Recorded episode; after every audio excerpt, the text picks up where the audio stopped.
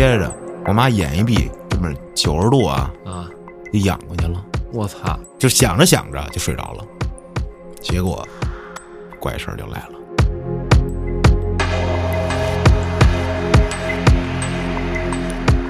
大年三十晚上，这些去世的人请到家里面去过年，大年初二再给他们送回去。但是就在这个送回去的时候，就出事儿了。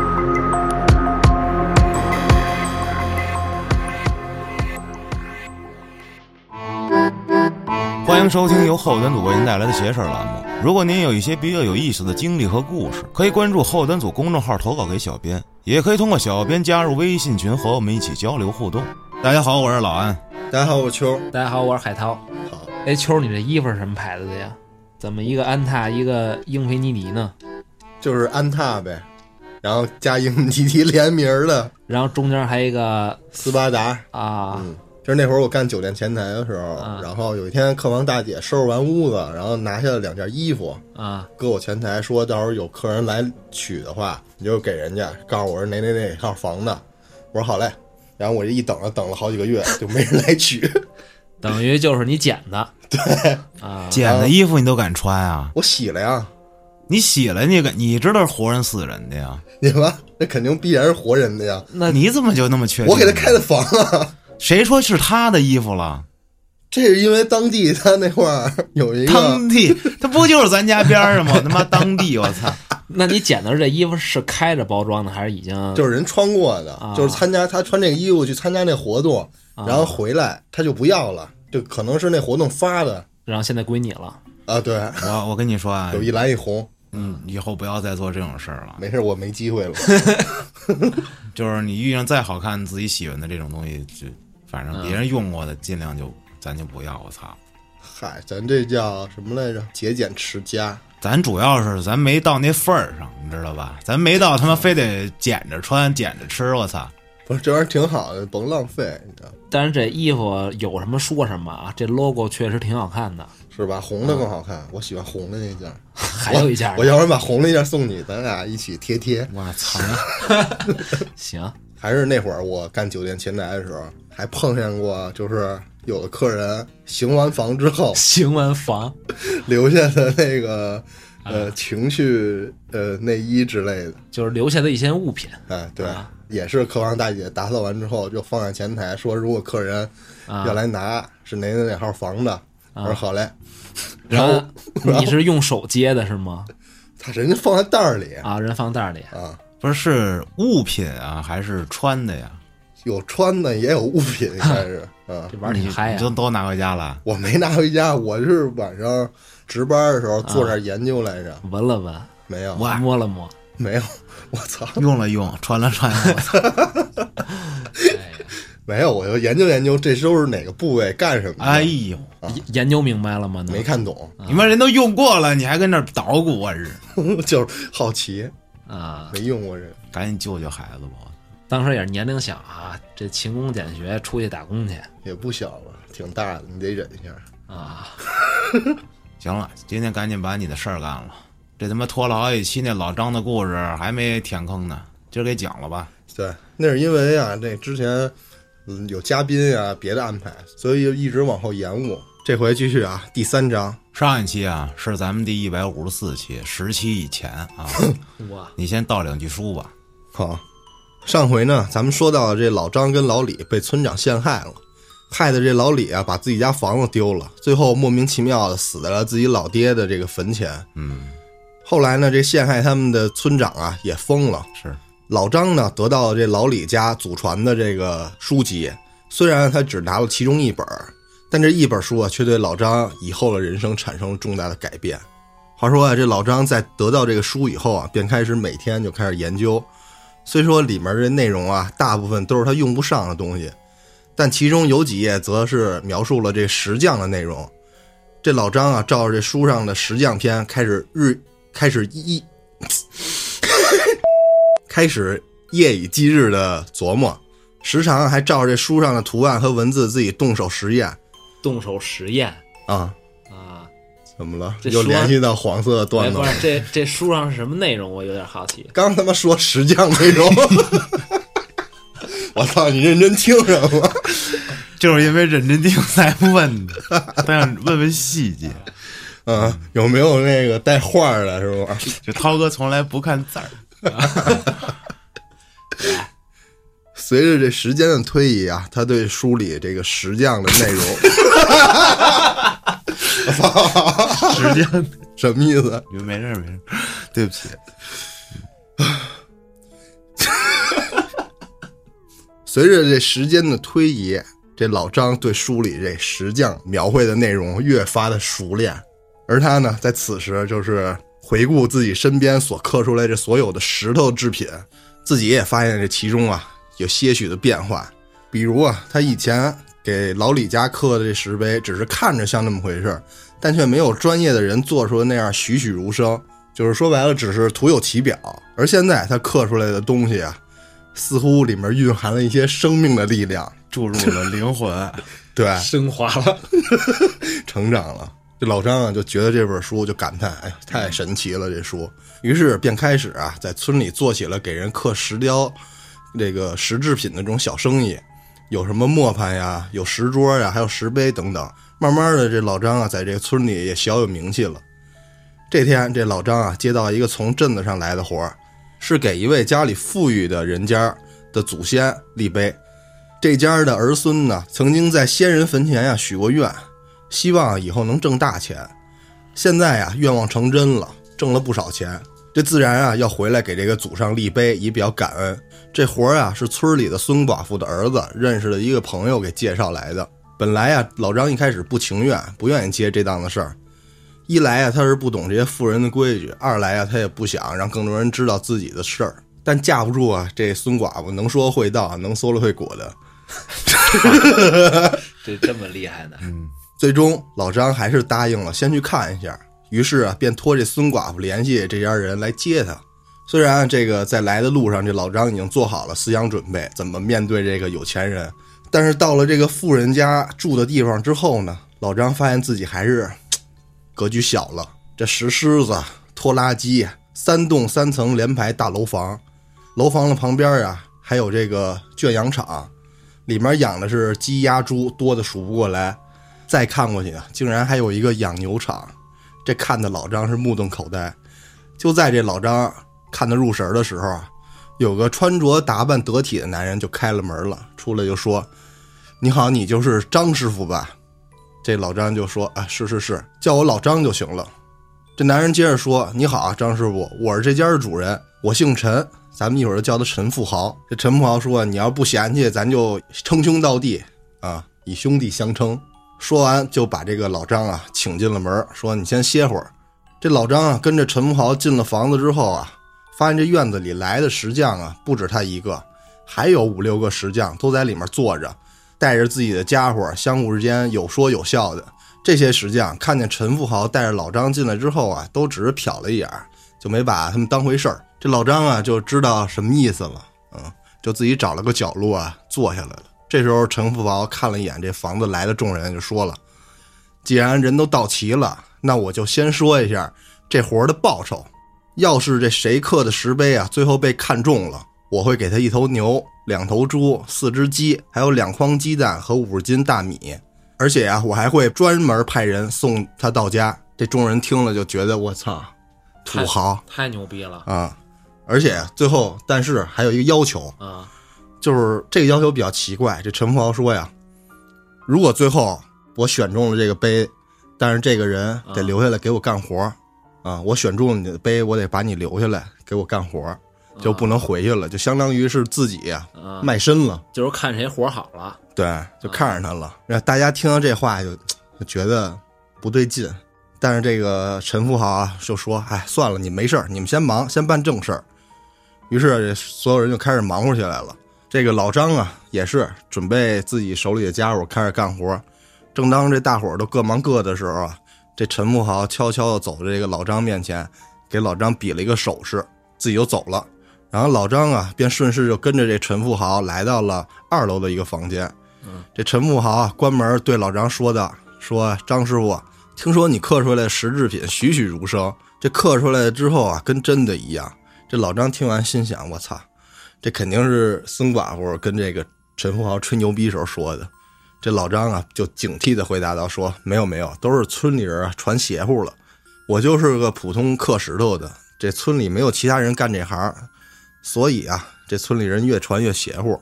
再说了，我要有这本事，我早就不在这大山里待着了，是吧？”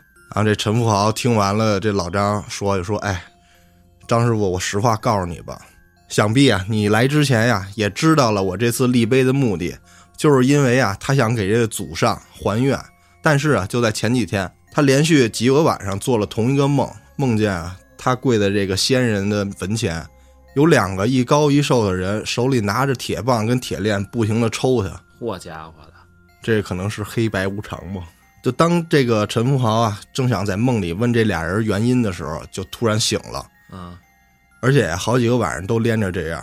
陈富豪啊，原来本以为是仙人啊在发脾气。觉得自己发了财是忘了这个老人家了，所以他请来大师来了，让大师啊帮他这个通通气儿，说说啥好话啥的。可谁知道他请来好几个大师啊，都过来跟他说帮不了，还说啊他自己这个家财呀很快就没了，啊，自己什么原因自己心里清楚。说完呀就便都走了。本来啊这陈富豪已经打算快放弃了，但是听到他有一个朋友啊提起了这个张老头，便想请这个张老头啊试试。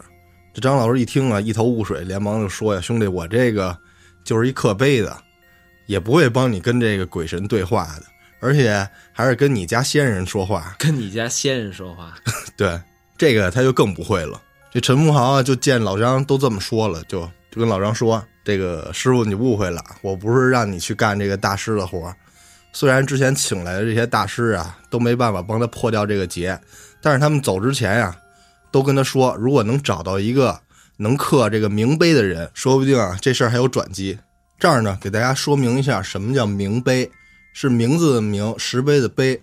在他们这个老家呀，又称仙碑和鬼碑，这是他们这儿失传的一种手艺。第一种啊，仙碑，据说啊，能习得通天道之人。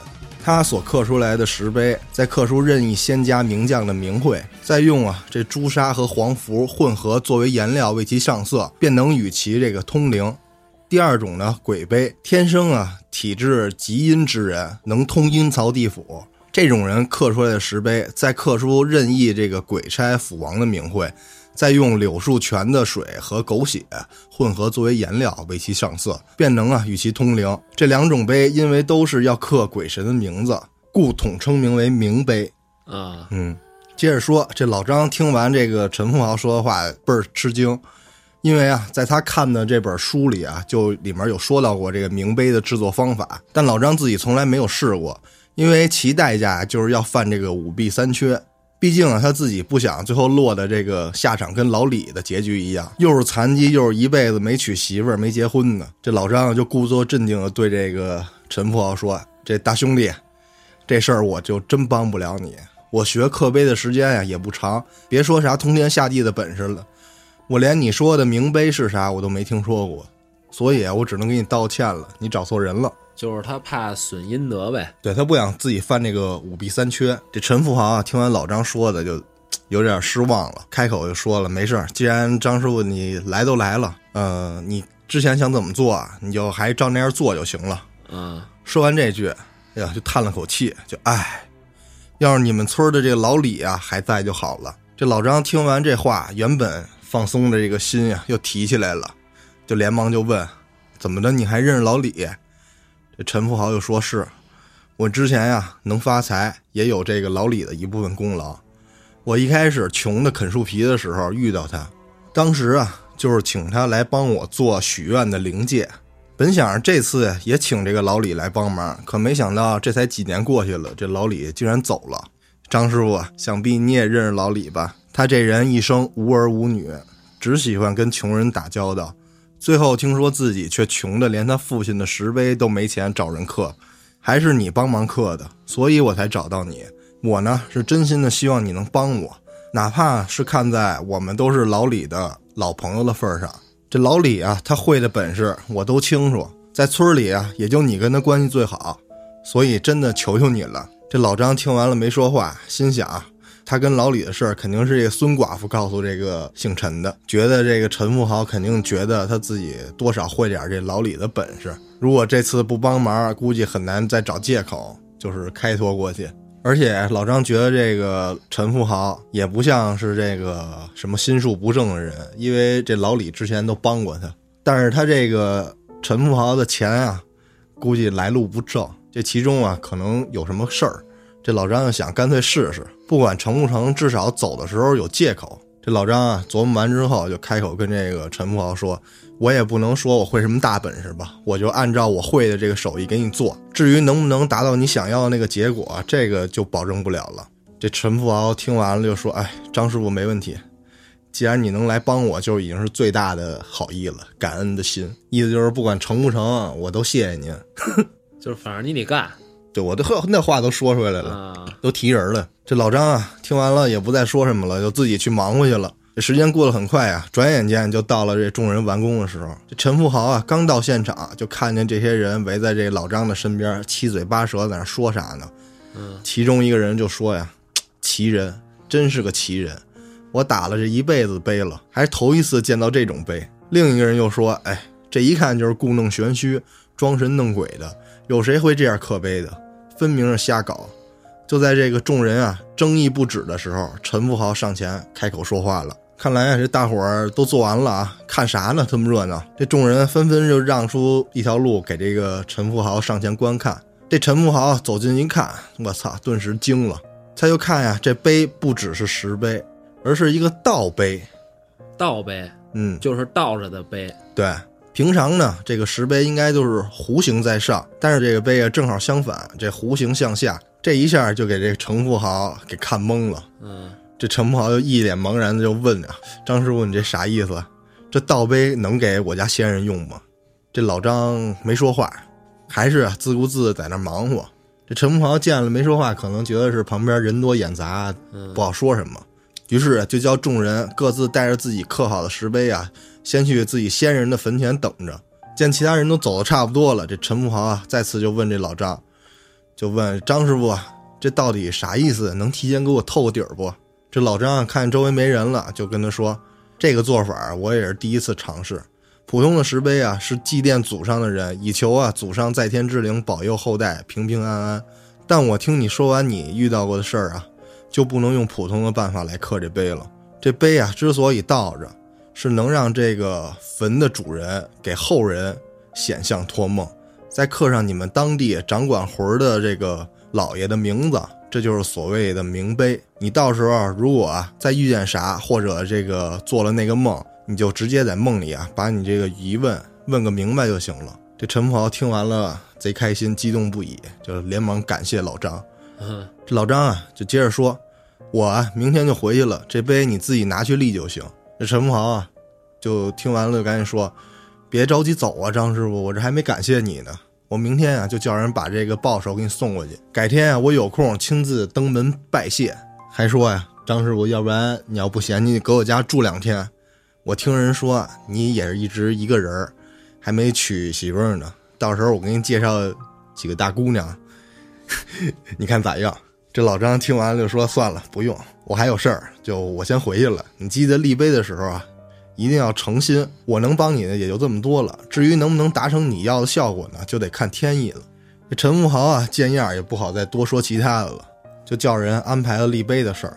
而这老张啊，干完最后的活儿也回去休息了。第二天一早，这老张早早起床，就跟这个陈富豪道别了。临走前呀、这老张问这个陈富豪。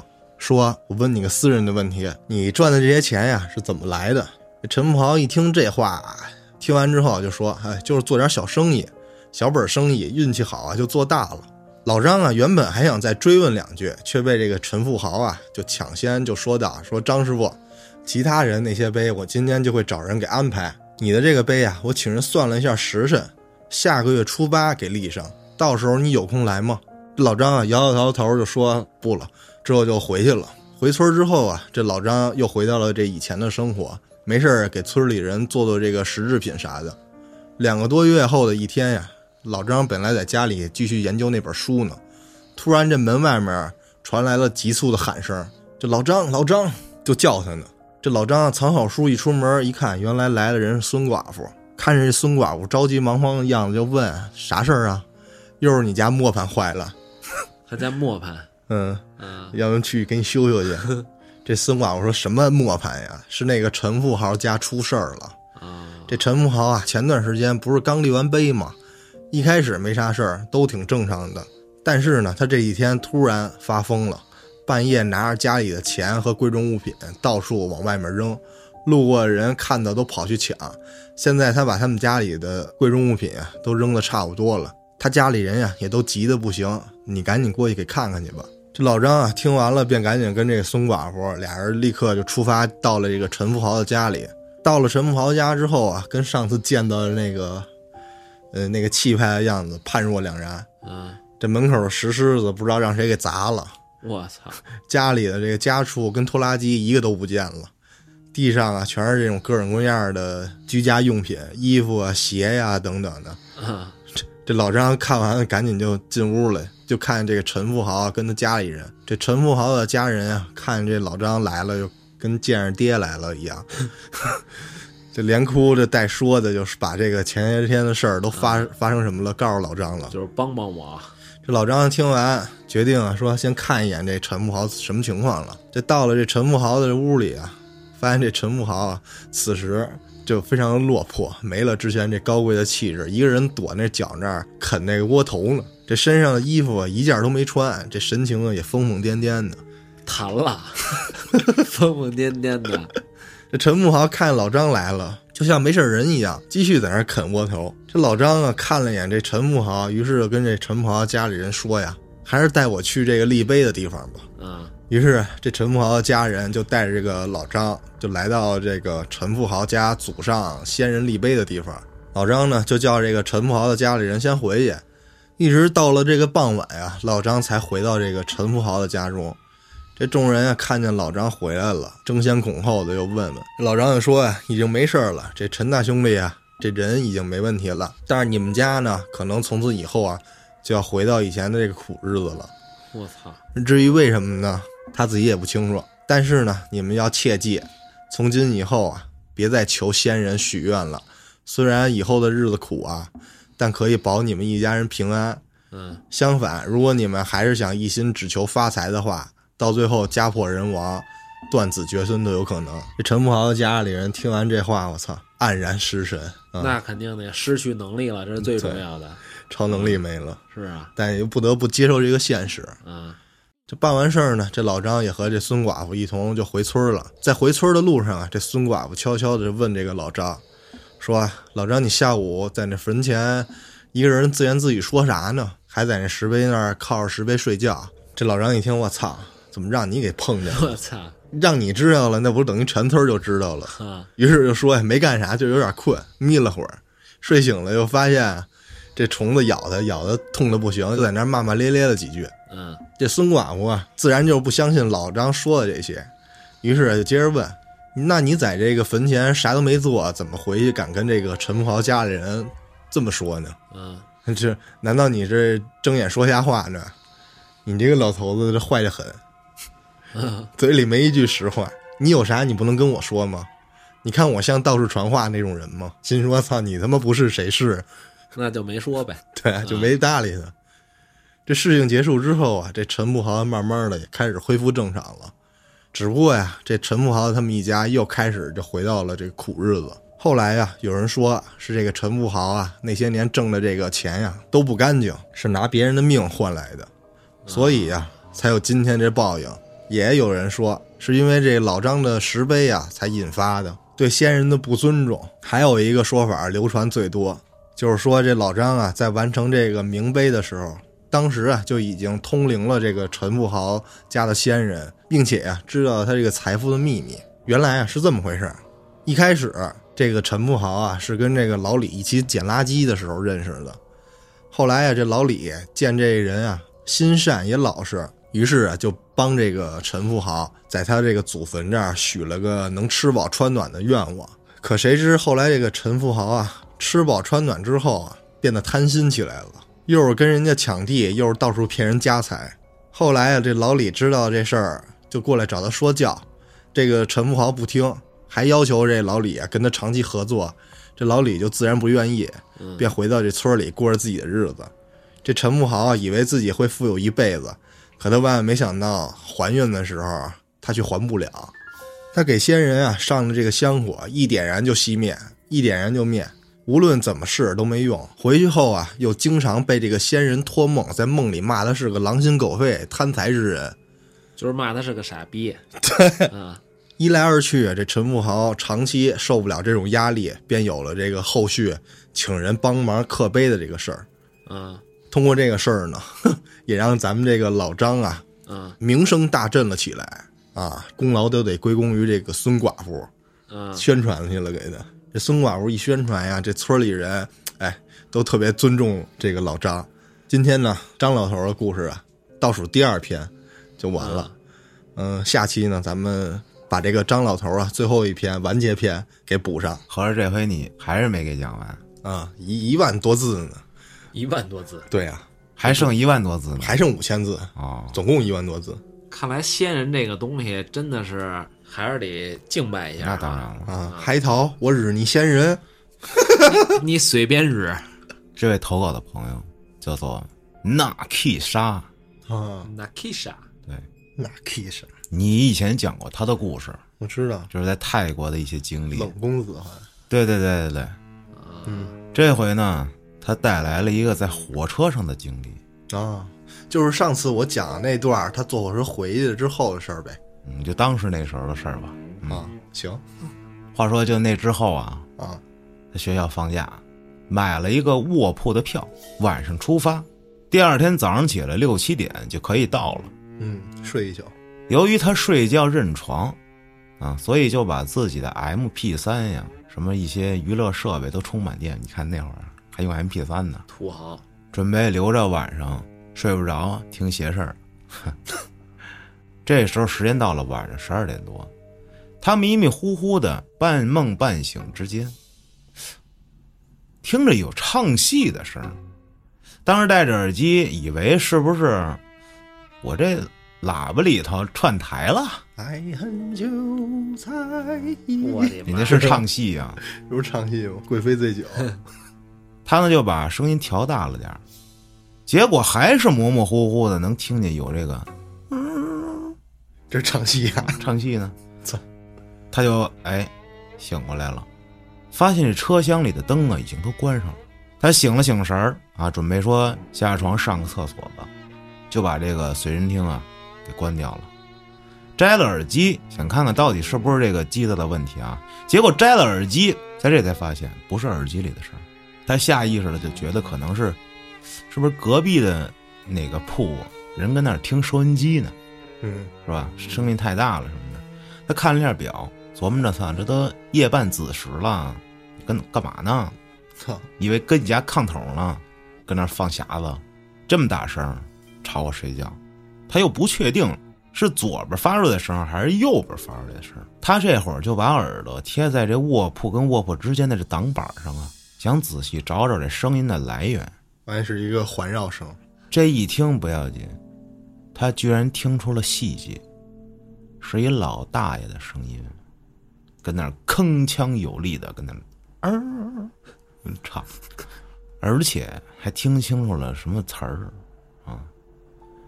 唱的是秦腔，听过吗？没听过，听说过华阴老腔吗？没听过原来谭维不是唱过一歌吗？啊！我知道谭维维，嗯，但是不知道那个老腔是谁。老气不是，操，老腔跟秦腔虽然说都是陕北那边的，但是它不是一种东西。啊你要是听过华阴老腔，啊你能听出就特别有劲儿啊，就感觉特别狂放，特别的那种嗯野性十足啊。摇滚，老腔一般都是用来唱皮影戏的，而秦腔它不是唱皮影戏的，还是有区别的。你能听秦腔啊，它更规整一点儿，嗯没那么野。这纳 Kisha 说他的爷爷奶奶呀是军医，从陕北来的黑龙江，他从小就听这老人们啊跟那儿嗯唱这个，所以啊，他明显就分辨出就是这秦腔，他就琢磨着这莫非有这陕北人跟那儿放收音机呢，是吧？嗯，否则说实在，谁还会听这种东西呢？他要紧紧的贴着这卧铺的隔板啊，主要是想确定是不是从右边传来的。这时候他想下床提醒一下这个对面，可就在他穿鞋的时候，这声音突然停了，取而代之的是这清嗓子的声音。就是 啊嗯，你说这收音机里放的啊，还咳嗽两句，啊，操！难道不剪辑吗？所以这是肯定是人在唱对吧？嗯。这个时候，他还是秉承了咱们节目里头没有多想，嗯，因为毕竟他是在这公共场合，身边都是乘客，那么多人呢，嗯，这怎么可能说是吧？是啊，想着这些呢，胆儿就大了，从这铺上就跳了下来，弄得这下铺这大姐啊非常烦躁，踩太肚子上了，挺软啊，翻了个身啊，看了他一眼，表示抗议。嗯，没叫出声儿来。他往右边的隔壁就去了啊，想提醒一下他们的小点声。结果走到右边，所有人都搁那儿睡呢，根本就没人醒着，那就不是右边，那就是左边呗。结果他快步走到左边去看，跟右边一样，大家都跟那睡着觉呢。得，一下就愣那儿了。这坐满了人的火车上，竟然能发生这种事儿啊！这时候，他坐到了自己卧铺对面的走廊的过道处，嗯心情一度复杂，嗯，还抱有一丝幻想，觉得啊，一定是唱戏的人听见了我的脚步声，才马上不唱了的。他他妈真是个小聪明啊！呆呆的等了一会儿，果然，唱腔又响起了。他蹭一下就站起来，几步跨到右边隔壁，想用最快的速度抓个现行。结果，戏文没有停，但左右两边的乘客依然都熟睡着。这时候，他突然一直身子，这头磕在这个上面这挡板上了，梆一声啊！这时候，他下铺那大姐终于按耐不住，干啥玩意儿你啊？他抓住了救命稻草一般，问大姐：“哟，您听见了没有？一直有人跟那唱戏。”大姐，我就听见你他妈这上下来回折腾啊！踩我肚子一下。这时候那戏声依然在响，但大姐一点都听不见，自己又胡思乱想了一阵儿。操，不管了，反正一会儿天亮我就到家了，见到我妈我就踏实了。我现在还是继续戴上耳机，把声音调最大，我不就听不见了吗？我不不嘚你是不是？嗯，结果躺下后没一会儿，那戏声又来了。他把自己 MP 3音量调到了最大，还是挡不住那个声音钻进了耳朵里，还是那一样的唱词儿，还是那个大爷。这时候他彻底无奈了，索性把这个 MP 三关了，想仔细的听听，大爷你到底在唱些什么？唱词儿嗯大概是这样：我一生戎马，为这片土地付出了所有的年华，但我从不后悔，这是我满门的荣耀。如今年迈至此，荣归故里，虽带着一身的伤痛，但如果江山社稷需要，我还会挺直了脊梁，为我国土献出最后的一丝力量。但世事无常，没曾想年迈归乡，却为一口食粮被儿媳下了致命的毒药。一腔愤恨和悲凉，不甘心，还没来得及告诉娃娃们这身盔甲的重量，就让我魂不知归处，身寒心凉，逆子当诛啊！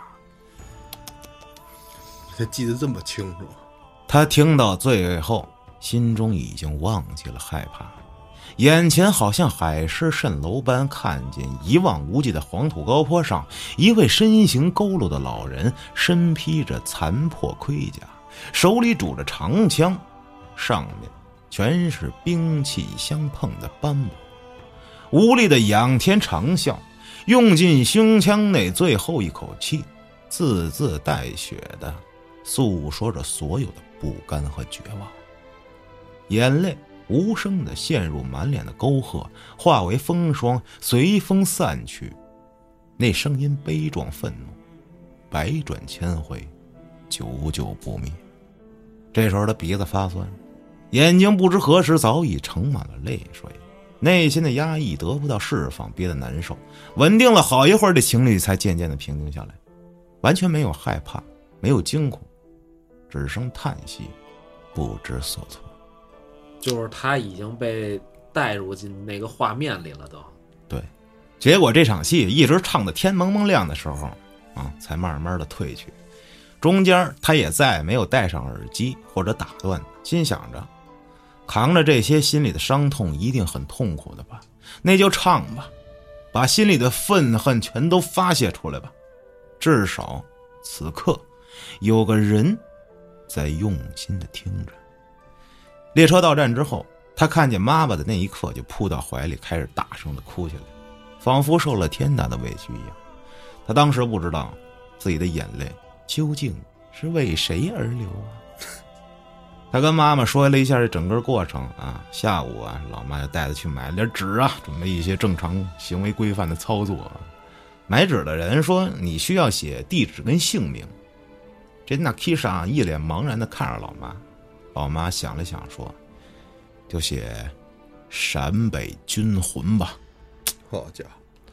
这件事过后啊，他也没有说像咱们故事里什么发烧什么。这那的，身体很健康，也没有在纠结说当时为什么全火车只有他一个人能听见，他只是当成了自己人生中一段珍贵的奇遇，缘分至此，他很荣幸能听见那个人的声声诉说，心里盛满了同情和敬重，期盼着他早日放下前尘往事，放下执念，放了自己，自在的归去。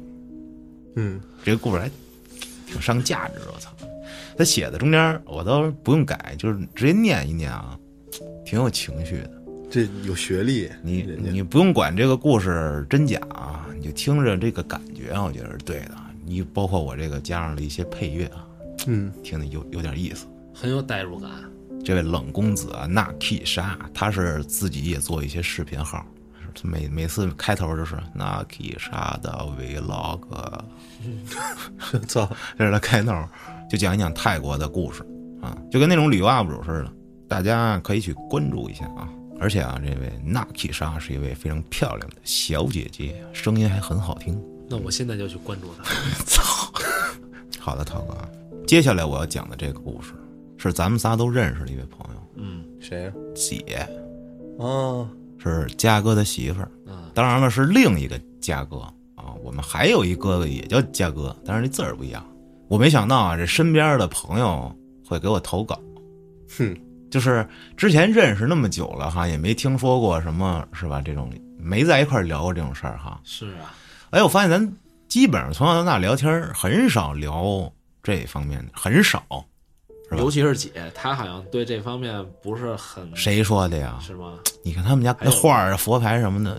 对，还有一张大图，那个叫什么来着？唐卡。对，唐卡。大图，大图，我操！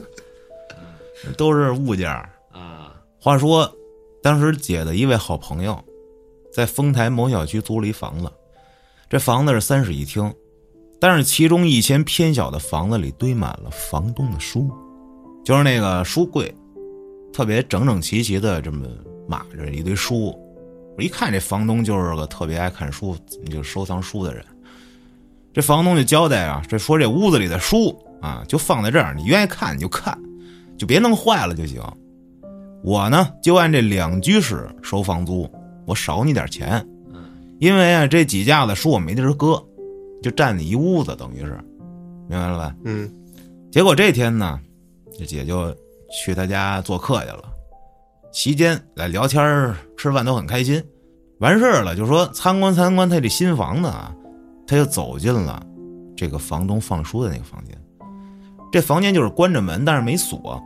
他就问问那朋友一句说：“你这是什么屋啊？”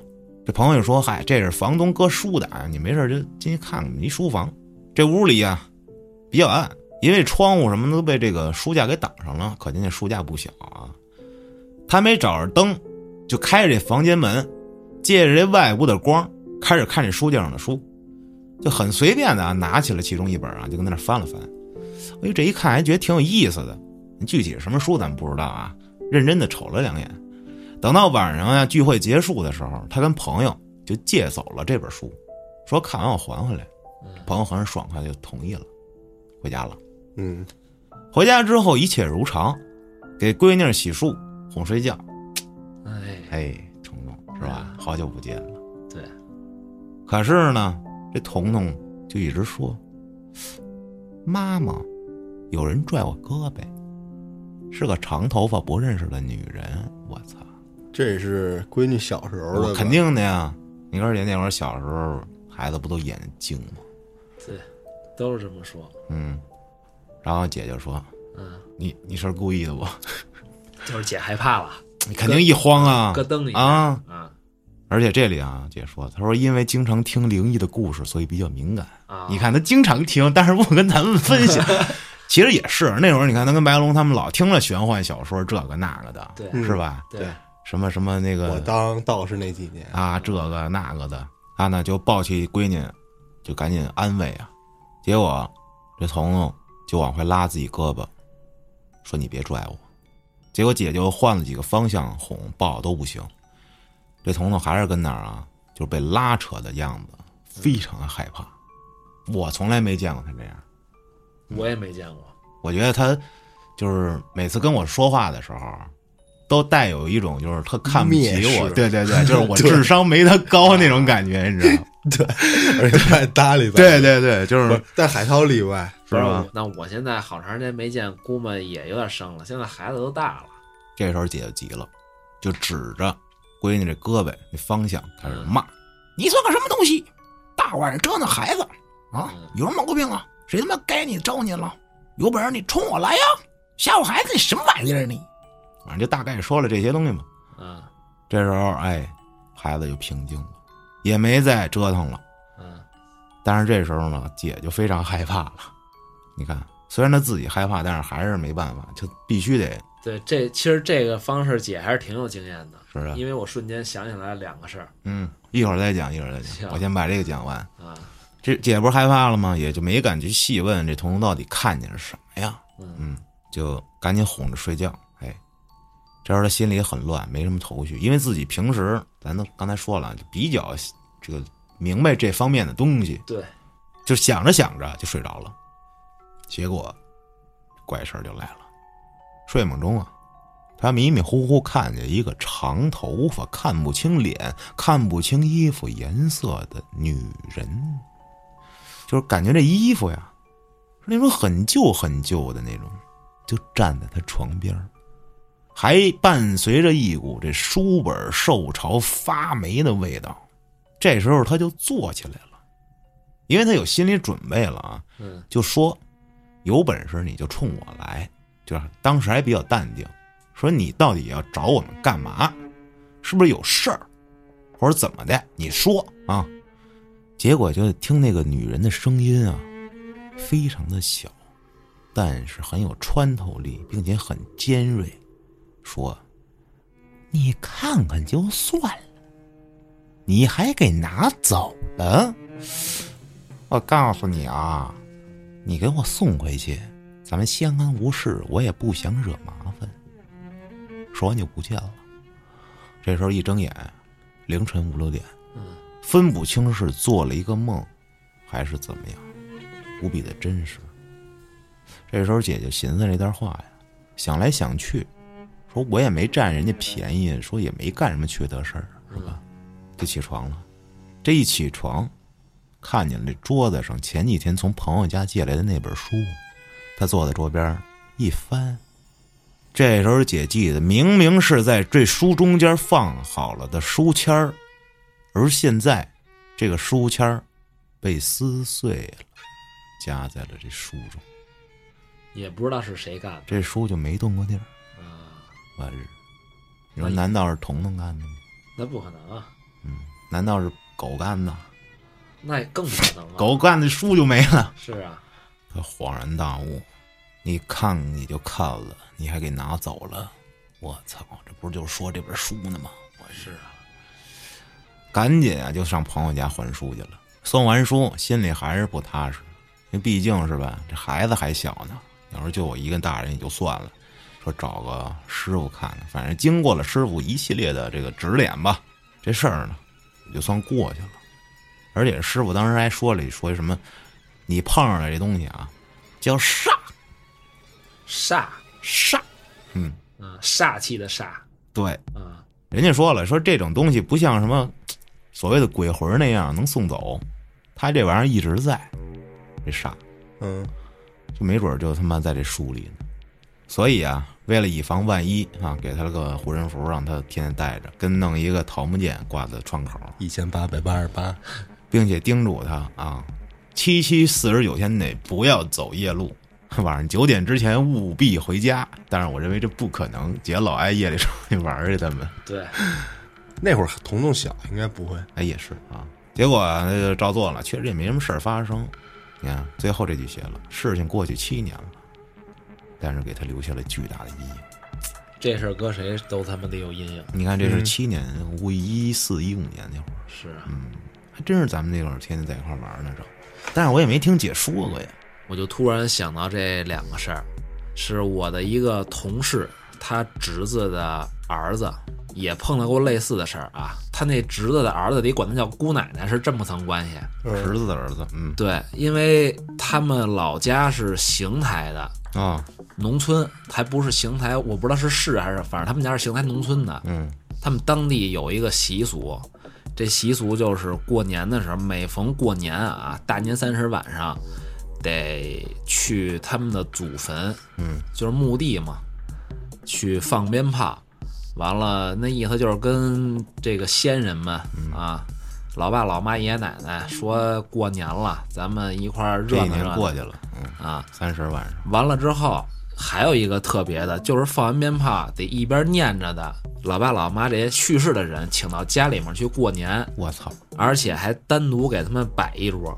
嗯然后他们这个现在的习俗是家里头有族谱，族谱都明白吧？嗯但他们的族谱是人去世了之后才把名字写到这个族谱上，然后挂到家里的墙上，啊，逢年过节就这么供着。哦，那大家族，对啊，过年不是给他们单摆一桌吗？嗯，在过年的这个期间，所有人家里在家里头吃饭都不能上桌，哇，为啥？不能上主桌，因为主桌是给这个死人留的，对去世的人我操，一直到什么时候？到大年初二上午再给他们送回去，也是一边念叨着啊，一边念着的，然后再给他们送到他们的这个墓地里面祖坟啊。但是就在这个送回去的时候，就出事儿了。我那同事他侄子呀是当过兵，这性格也是有点不吝什么这乱七八糟的。嗯他不是生的是儿子吗？就想着这男子汉嘛，嗯就得坚强一点，这硬对，带你见识见识去啊！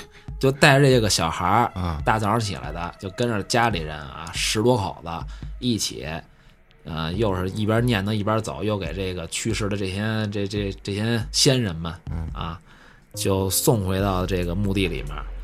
完事儿之后，在回家的路上啊，他这个孩子，就我那同事他那个侄子的儿子，嗯，就开始发低烧了，一直嘴里念叨，就是说刚才有一个白胡子老头儿，穿着一身蓝袍，他摸我的头。当时这话，所有的人听了都乐，啊，你这胡说什么呢？嗯白胡子老头儿穿着一身蓝袍，还摸我的头，当时所有人都没当回事儿。但是孩子发烧了，得去医院呀。是去医院输了两天液，好了啊。后来他侄子就给我这位同事打电话，他管我同事叫大姑，嗯就把这个事儿告诉他了，就告诉我那个同事了。然后我的同事一听，这个一念的这个孩子说的那个话，就一下想到他爷爷了，就是我同事的爷爷。嗯。啊，就是已经年代很久远了。他去世的时候，就是留着白色的胡子，还挺长的，然后穿着蓝袍，穿着蓝袍，哎然后进的棺材下葬的。当时那年代还没有火葬，啊而且这老头儿还特别喜欢小孩儿。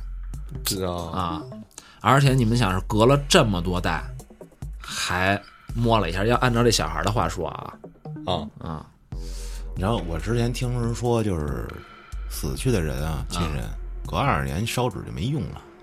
对但我估计就是搁现在好像是因为现在不都火葬，对以前那个都土葬，对，他们都是放棺材板里头直接下葬，对，那都能再出来。我操！所以说小孩眼镜，我一下就想到嗯，这这件事儿了。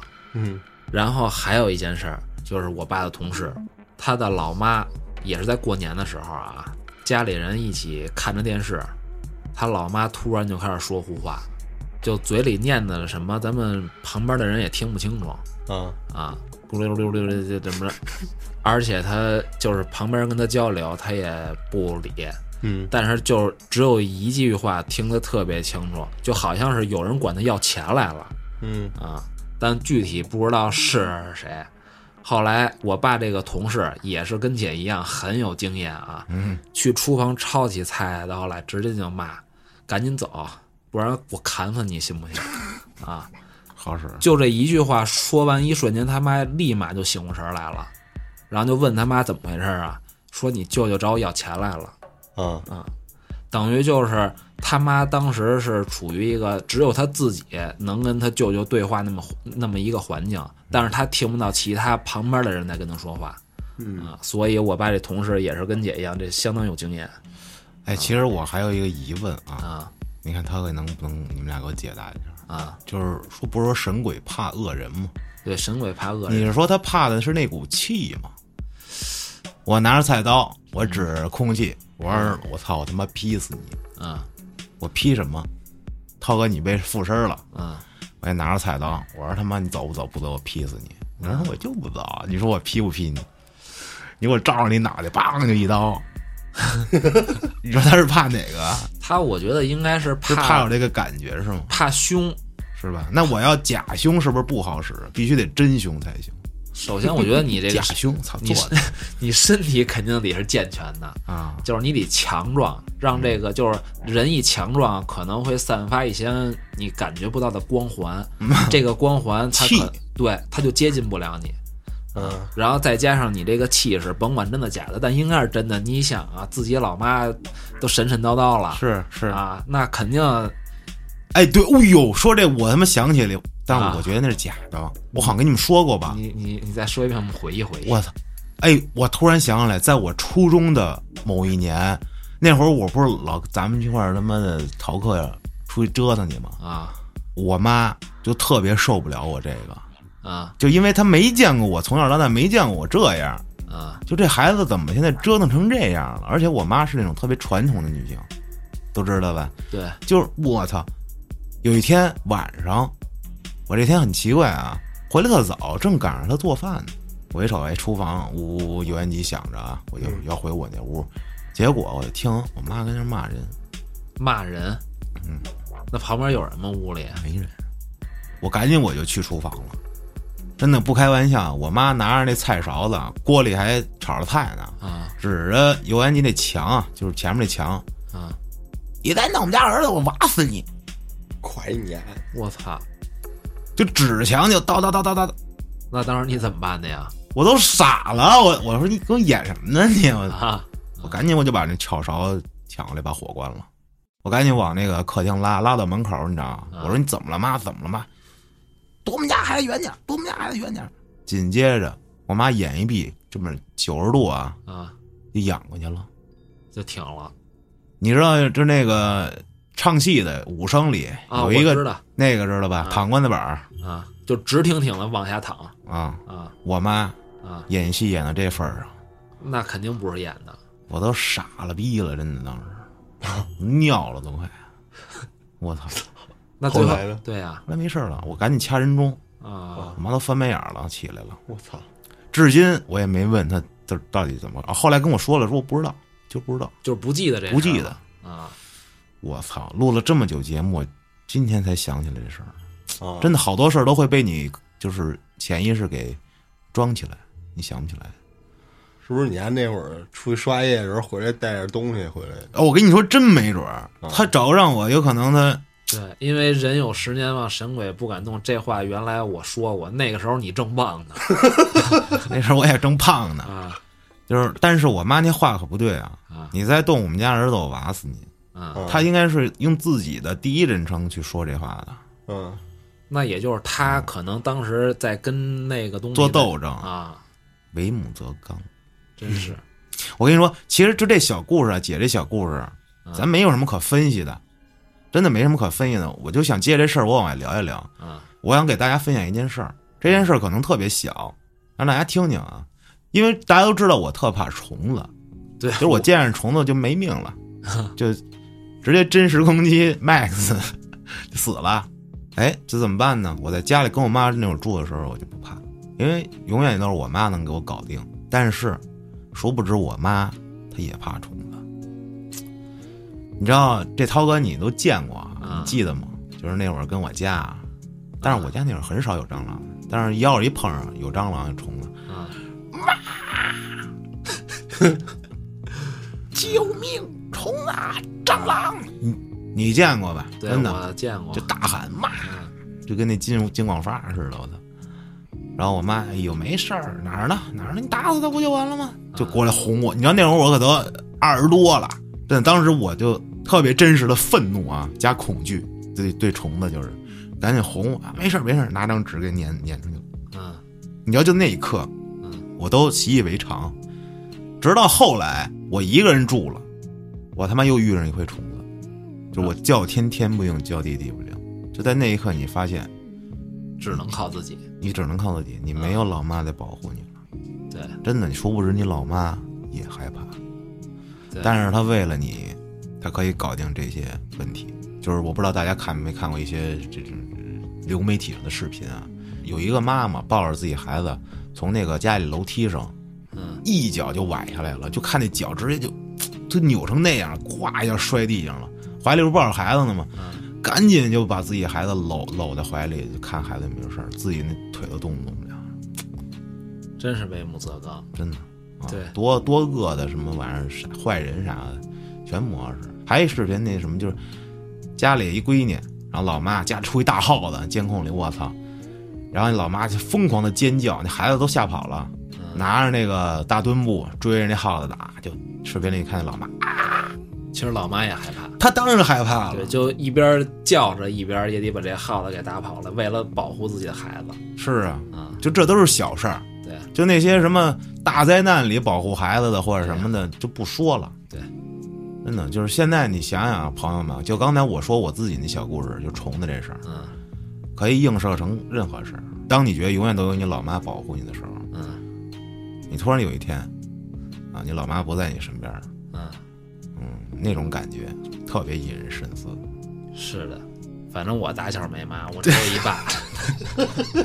我感觉头个一秒破功，我操，你爸不就是相当于你妈？对，我爸属于是男妈吗对 你看你爸这么多年保护你，都母性了，你发现没有？哎，真有点儿是不是？海涛不是没妈啊，海涛是有妈，但是他没见过。对，这是一个很伤心的。如果你要没有妈，那你爸可能就被抓起来研究了，或者是你爸该被抓走了你，这自我繁殖。拐卖啊！那他妈无敌了。咱们聊聊欢乐。涛哥还记得那会儿咱们跟姐，咱们天天那会儿在一块儿玩的时光吗？我操，记得这必须得安利啊！这姐做手抓饭一绝，不是你安利人，他妈也不能也吃不听众。们都上姐家排队 吃手抓饭，反正我此生我我我至今啊，就吃过他妈三次 就吃过三三次啊！啊，每次都是那个每一次都是那个味道，啊，从来不会说这次咸了，下次淡了，永远都是一致的味道。哎呦，巨好吃，是不是说放你说那什么调料了？不是那个 等会儿放李明华调味料了，绝对不是那调味料，就是姐自己做的。我我在旁边见着的亲自料理，嗯真的是非常的好吃。我第一次吃的时候非常好吃，我当时已经被惊艳到了。然后我决定又跟姐说了一次，说姐你这手抓饭也太好吃了，你能不能教教我？后来第二次教了我一次，啊，嗯然后呢我也自自个儿做过，但不是那味儿，啊，那差点什么呢？啊！我知道了啊你是不是没拿手抓？不是姐也没拿手抓，那为什么叫手 手抓？可能不同的手做出来就是两个味儿。啊，手上的锅味儿啊！可能也是锅的问题，铲子的问题。反正就是特好吃。可能他家那锅和铲子平时老烹饪高端的食材，然后那个食材的精华就 遁入了这个锅里或者铲子里。就是放李明华调味料，你知道吧？一百八十九，二百克，我操，就是他含着泪挣了你一百八十七块钱。就那网上不是现在爆火那调味料吗？真的，啊我这两天啊，我看听说过，你不知道哈，不知道。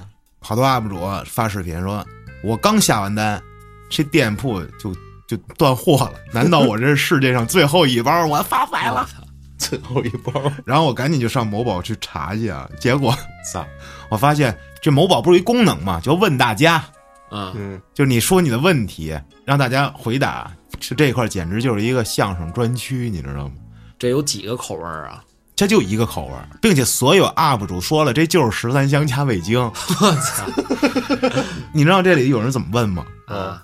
说，我问一下啊，嗯，那十几个买家，这个调理鞋垫儿香不香？然后，然后说，难道这个调味料里是放了李明华的骨灰吗？我操你妈！为什么这么贵？我操！然后，然后还有人问啊，我买这个配不配吸管儿？我操！说这吃了能升仙吗？我操！这纯吗？这这粉 这他妈都是神评啊！这个纯不纯？能卷烟吗？我真的我还骨灰，真的，我发现就好多那个，就是问大家这里头就神人啊，嗯，还有说买手机壳的，下面说买这个手机壳会影响我开法拉利吗？不影响，会影响你吹牛逼。真的，好多网友都会那种特别认真的回复，那更逗，真的。我发现这某宝现在是我汲取欢乐的 源泉，我操，操他妈，产李明华骨灰，这配不配吸管儿？一百八一百八十块钱两百克，一百八十九，啊一百八十九。嗯，太狂了，一块钱一克，然后就看他那个自己那号上发啊。要您这个用这个李明华调味料怎么样啊？我非常好使，太好使了。然后就看他哗哗拿勺子就蒯往里那锅里拽，我操！我这直接嚼了，没有，特别狂，真的。我不知道听众朋友们知不知道这个啊？不知道赶紧搜一搜去，赶紧把这瓜吃了，太逗了，我操！然后赶紧上某宝查查去，乐买死回来之后，他学那疯狂的那石头还是疯狂赛车，是这面儿，往牙床上一滴抹，嗯操他妈不是这个味儿，大哥，把人师傅骨灰塞牙里了。怎么能是这个味儿吗？他他妈绝了！哎呀，哎，涛哥你说的，我感觉你手抓饭啊，有李明华骨灰，哎呦，是就我吃过吗？我真的没吃过，我也没吃过真的。你看涛哥，那我他妈太幸福了不是我们一去都吃海鲜，吃 就你吃手抓饭，啊！行了，哎怎，么你一去吃米饭？我们都吃高端的食材是吧？只用蒸，最简我单。我个人也是比较喜欢吃主食，啊，碳水交付嘛。对，嗯什么炒方便面呀，我身搁边点汤啊，对我左边坐着碳水胶布，我前面坐的是碳酸胶布。我操！对我只喝碳酸。操他妈！哎，行了，这期感觉聊差不多了哈。你呢，下回记着把你的故事填上啊，这坑。感谢您的收听，咱们下期再见。方的你，也知道我的玩笑开得让你生气